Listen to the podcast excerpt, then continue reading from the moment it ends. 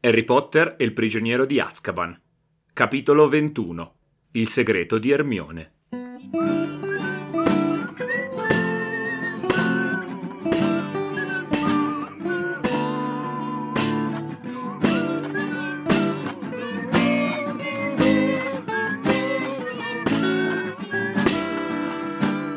Finalmente, finalmente ci vengono tolti, fugati tutti i dubbi, le domande, i misteri riguardo al comportamento di Ermione durante tutto l'anno scolastico che almeno a me attanagliavano o sicuramente avranno attanagliato alla prima lettura di questo libro.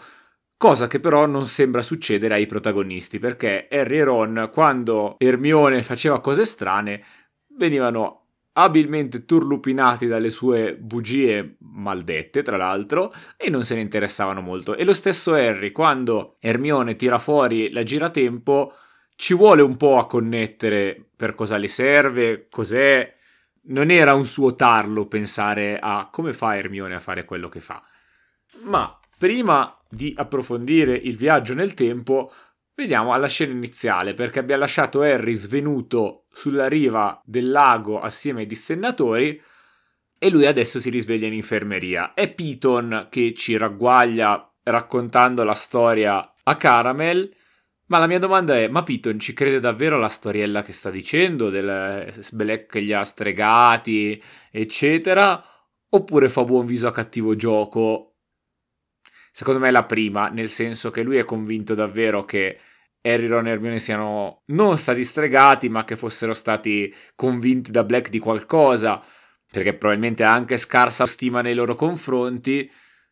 In ogni caso, un po' buon viso a cattivo gioco lo deve fare perché c'è in vista un bel premio di cui l'orgoglio di Piton viene stuzzicato e per quelli che hanno ascoltato l'ora della professoressa Kuman di un paio di capitoli fa sanno quanto conti per Piton il riconoscimento delle proprie qualità. Silente invece parla con Sirius, sente la storia, gli crede, sente la stessa storia da Harry Ron Hermione, quindi di base è confermata la questione per lui, ma non perde tempo a provare a convincere gli altri, perché lui sa già che ci sono dei meccanismi che regolano il mondo che non sono quelli che vorrebbero Harry ed Hermione in quel momento lì, ovvero che la verità viene sempre fuori ed è la cosa più importante. Non sempre i buoni, diciamo, la verità vince. Ci sono le volte in cui la voce dei grandi conta di più della voce dei piccoli e in questo caso, anche se la voce dei piccoli in relazione anche alla storia di Sirius dà una versione probabilmente più valida della questione, con meno buchi di trama, diciamo così, perché il racconto di Piton, così come la spiegazione che si era dato prima, ha dei buchi di trama, ma lui non si, non si pone il problema, nemmeno Caramel lo fa, e quindi la premura di Silente è quella di parlare da solo con Harry ed Hermione per dirgli, regà, state buoni, la soluzione c'è. Tra l'altro questa cosa che lui non gli dica esplicitamente cosa fare a me fa morire perché come nella pietra filosofale alla fine si dicono boh probabilmente sì lui lo sapeva perché lui sa più o meno tutto quello che succede qui ma ci ha voluto dare una possibilità. Così vuole che siano loro a capire. Lui gli dice semplicemente più di una vita innocente può essere salvata stanotte. Ermione coglie ovviamente il riferimento al tornare indietro. Harry involontariamente nomina Fierobecco e quindi si capisce come sta andando, ma Silente sì li ha messi sulla buona strada, gli ha dato degli indizi, ma non gli ha detto dovete andare indietro nel tempo, salvare Fierobecco e così con Fierobecco andate a liberare Sirius. Silente, tra l'altro, ci è sempre sembrato come quello che con uno schiocco di dita avrebbe potuto risolvere la situazione. Qui invece ci viene effettivamente mostrato come una persona che anche lui ha i suoi limiti, in questo caso il limite è non poter convincere le persone a credere alle stesse cose che crede lui, però è astuto e quindi bisogna usare l'astuzia. Probabilmente dice anche, se voi volete salvare Sirius dovete essere tanto svegli da capire i miei riferimenti. Non lo so. In ogni caso, arriviamo al tema del viaggio nel tempo, perché Ermione tira fuori dal colletto la sua giratempo, ovvero in inglese time turner, quindi traduzione letterale, Diciamo che la teoria del viaggio nel tempo segue di- delle regole di solito abbastanza tradizionali, ovvero tutto ciò che fai nel passato si ripercuote nel presente. Quindi se tu vai a uccidere il te del passato, crei un paradosso, muore anche nel presente oppure implode l'universo, non lo so.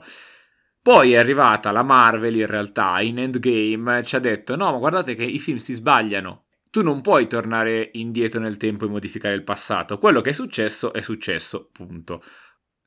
Quando tu torni indietro e modifichi qualcosa, crei nuove linee temporali dove succedono altre cose. Quindi noi possiamo tornare indietro nel tempo, rubare le gemme dell'infinito, tornare nel presente e annullare lo schiocco. Ma quello che è successo non cambia, cioè Thanos ruberà comunque le gemme.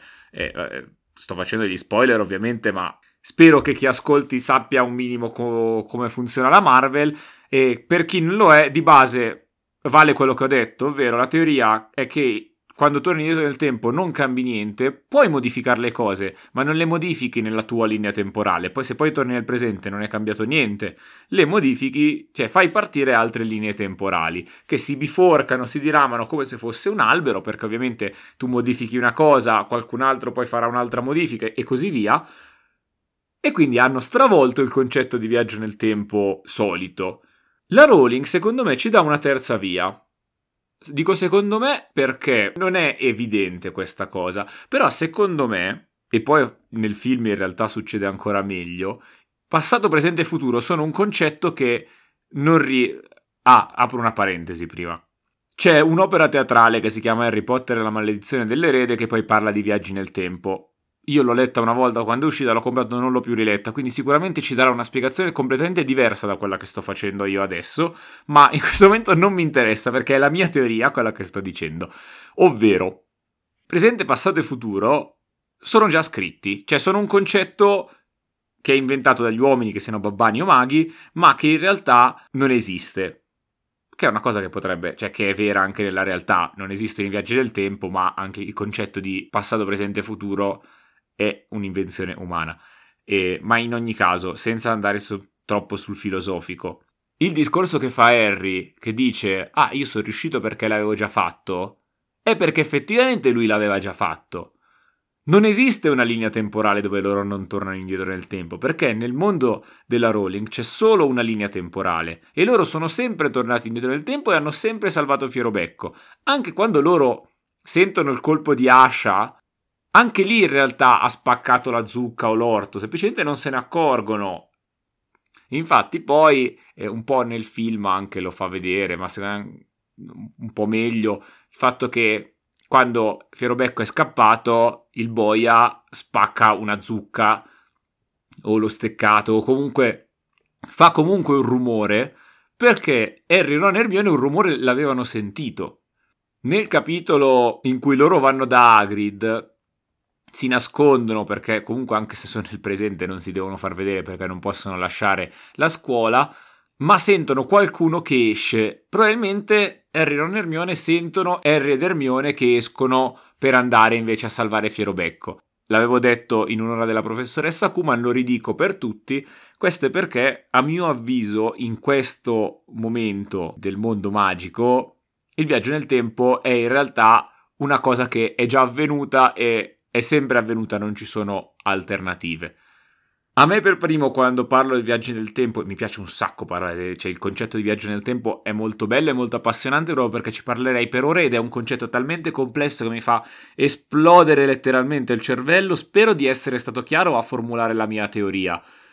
Probabilmente sono stato confuso, eh, ma perché è confuso il viaggio nel tempo? Quindi se avete dubbi, domande, posso rispiegarlo, non, non sarà in diretta, quindi non lo spiegherò adesso, ma magari eh, lo farò sulla pagina Instagram, magari facendomi aiutare da altre persone della redazione che lo riescono a esporre in maniera più chiara o magari hanno anche altre teorie. In ogni caso, se volete dire la vostra sul viaggio nel tempo, il Ghirigoro Podcast su Instagram.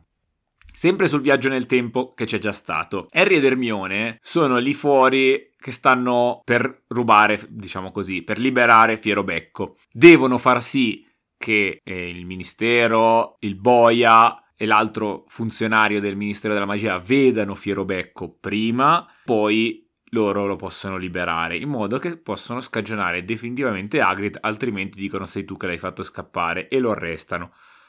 In quel momento c'è ovviamente la scena in cui Harry deve inchinarsi perché è vero che hanno già una dose di rispetto, però meglio ricordargli che siamo amici, eccetera. Fierobecco si deve inchinare, poi Fierobecco non se ne vuole andare perché dice no, Hagrid è qua, Hagrid e Fierobecco si vogliono molto bene, non è solamente univoca la cosa. E qui c'è Silente che nel, beh, nel film è abbastanza imbarazzante, sembra ubriaco, ma anche nel libro rallenta la procedura, quindi dice ah McNair anche tu devi firmare qui. Le spiegazioni sono due, non starò qui a dire quale sia quella più plausibile perché non ne ho idea. La prima è che Silente, essendo che il viaggio nel tempo in realtà in qualche maniera è già successo, eh, le cose sono già, si sono già svolte, lui sa che ha bisogno di prendere tempo perché, boh, magari è un mago talmente potente che riesce a proiettarsi, non lo so. Comunque lo fa per far prendere tempo a Harry. La seconda spiegazione, un po' più forse banale, ma probabilmente più terra-terra, è che lui voglia sia fare le cose per bene, ma soprattutto ritardare un po' la pena a Hagrid, che comunque è lì, che non è ancora pronto e forse qualche minuto in più gli può servire, non lo so, eh, probabilmente non si è mai pronti, lo dicevamo già, anche se parli della morte, ti stai preparando alla morte, quando poi la morte arriva effettivamente è sempre uno shock e quindi, boh, probabilmente c'è anche questa spiegazione qui.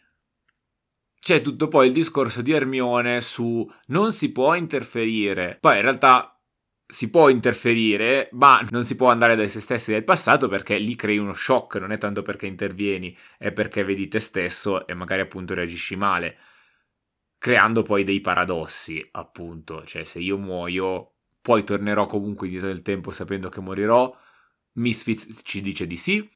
Se non l'avete vista è una bellissima serie e, e c'è un viaggio nel tempo molto bello. È una bella serie sui generis, nel senso guardatevi bene la trama eh, perché può non piacere, ma è molto bello e il concetto di viaggio nel tempo che viene affrontato è molto interessante. In ogni caso, Harry all'inizio non vuole capire che non, vuole, che non, si può intervenire, non può buttarsi là dentro entrando da Hagrid a prendere crosta.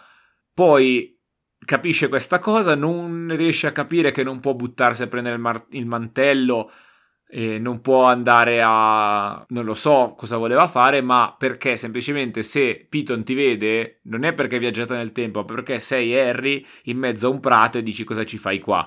O se Hagrid li vede, nel senso la missione è più importante, non ci possono essere intoppi. Poi però Harry capisce che deve intervenire e anche qui non pensa a pensieri felici, l'unico paradosso secondo me è quello, perché dice l'ho già fatto e sono consapevole che riesco. Perché sì, effettivamente l'aveva già fatto se teniamo buona la mia idea che non esistano passato, presente e futuro nel mondo magico in relazione al viaggio nel tempo. Se invece contiamo la spiegazione tradizionale di viaggio nel tempo, non è vero che l'aveva già fatto e quindi si crea appunto questo paradosso temporale che potrebbe fare implodere l'universo perché Harry non ha fatto pensieri felici per fare il Patronus, ma l'ha fatto con la convinzione di riuscire. Poi vai tu a sapere come sono le leggi della magia sui buchi neri e sulle implosioni di universo. Poi riusciamo nel nostro viaggio nel tempo appunto a salvare Fierobecco, a salvare Harry, Hermione e Sirius con un incanto Patronus e poi finalmente a prendere Sirius dalla stanza in cui era imprigionato e farlo volare via, non prima di aver creato un altro bel momento familiare dove Sirius si dimostra molto molto ancora più umano e attento agli altri di quanto l'abbiamo visto prima, infatti chiede di Ron, eh, li continua a ringraziare, si convince ad andare che non c'è tempo, non prima di aver chiuso con un sei proprio il figlio di tuo padre che già Harry ha questa, questi due macigni sulle spalle dei genitori, questi due idoli, anzi, perché proprio delle statuette d'oro con le effigie dei genitori. Ogni volta che qualcuno gli dice sei proprio il figlio di tuo padre, ah, mi ricordi tanto tua madre. Harry, se, secondo me, nel suo subconscio la pressione cresce ancora di più. Poi il capitolo viene un po' interrotto a metà, nel senso che lo salutano, ma non siamo ancora salvi. E per essere salvi dobbiamo aspettare sabato prossimo dove commenteremo l'ultimo capitolo di questa terza stagione, sempre qui al Ghirigoro.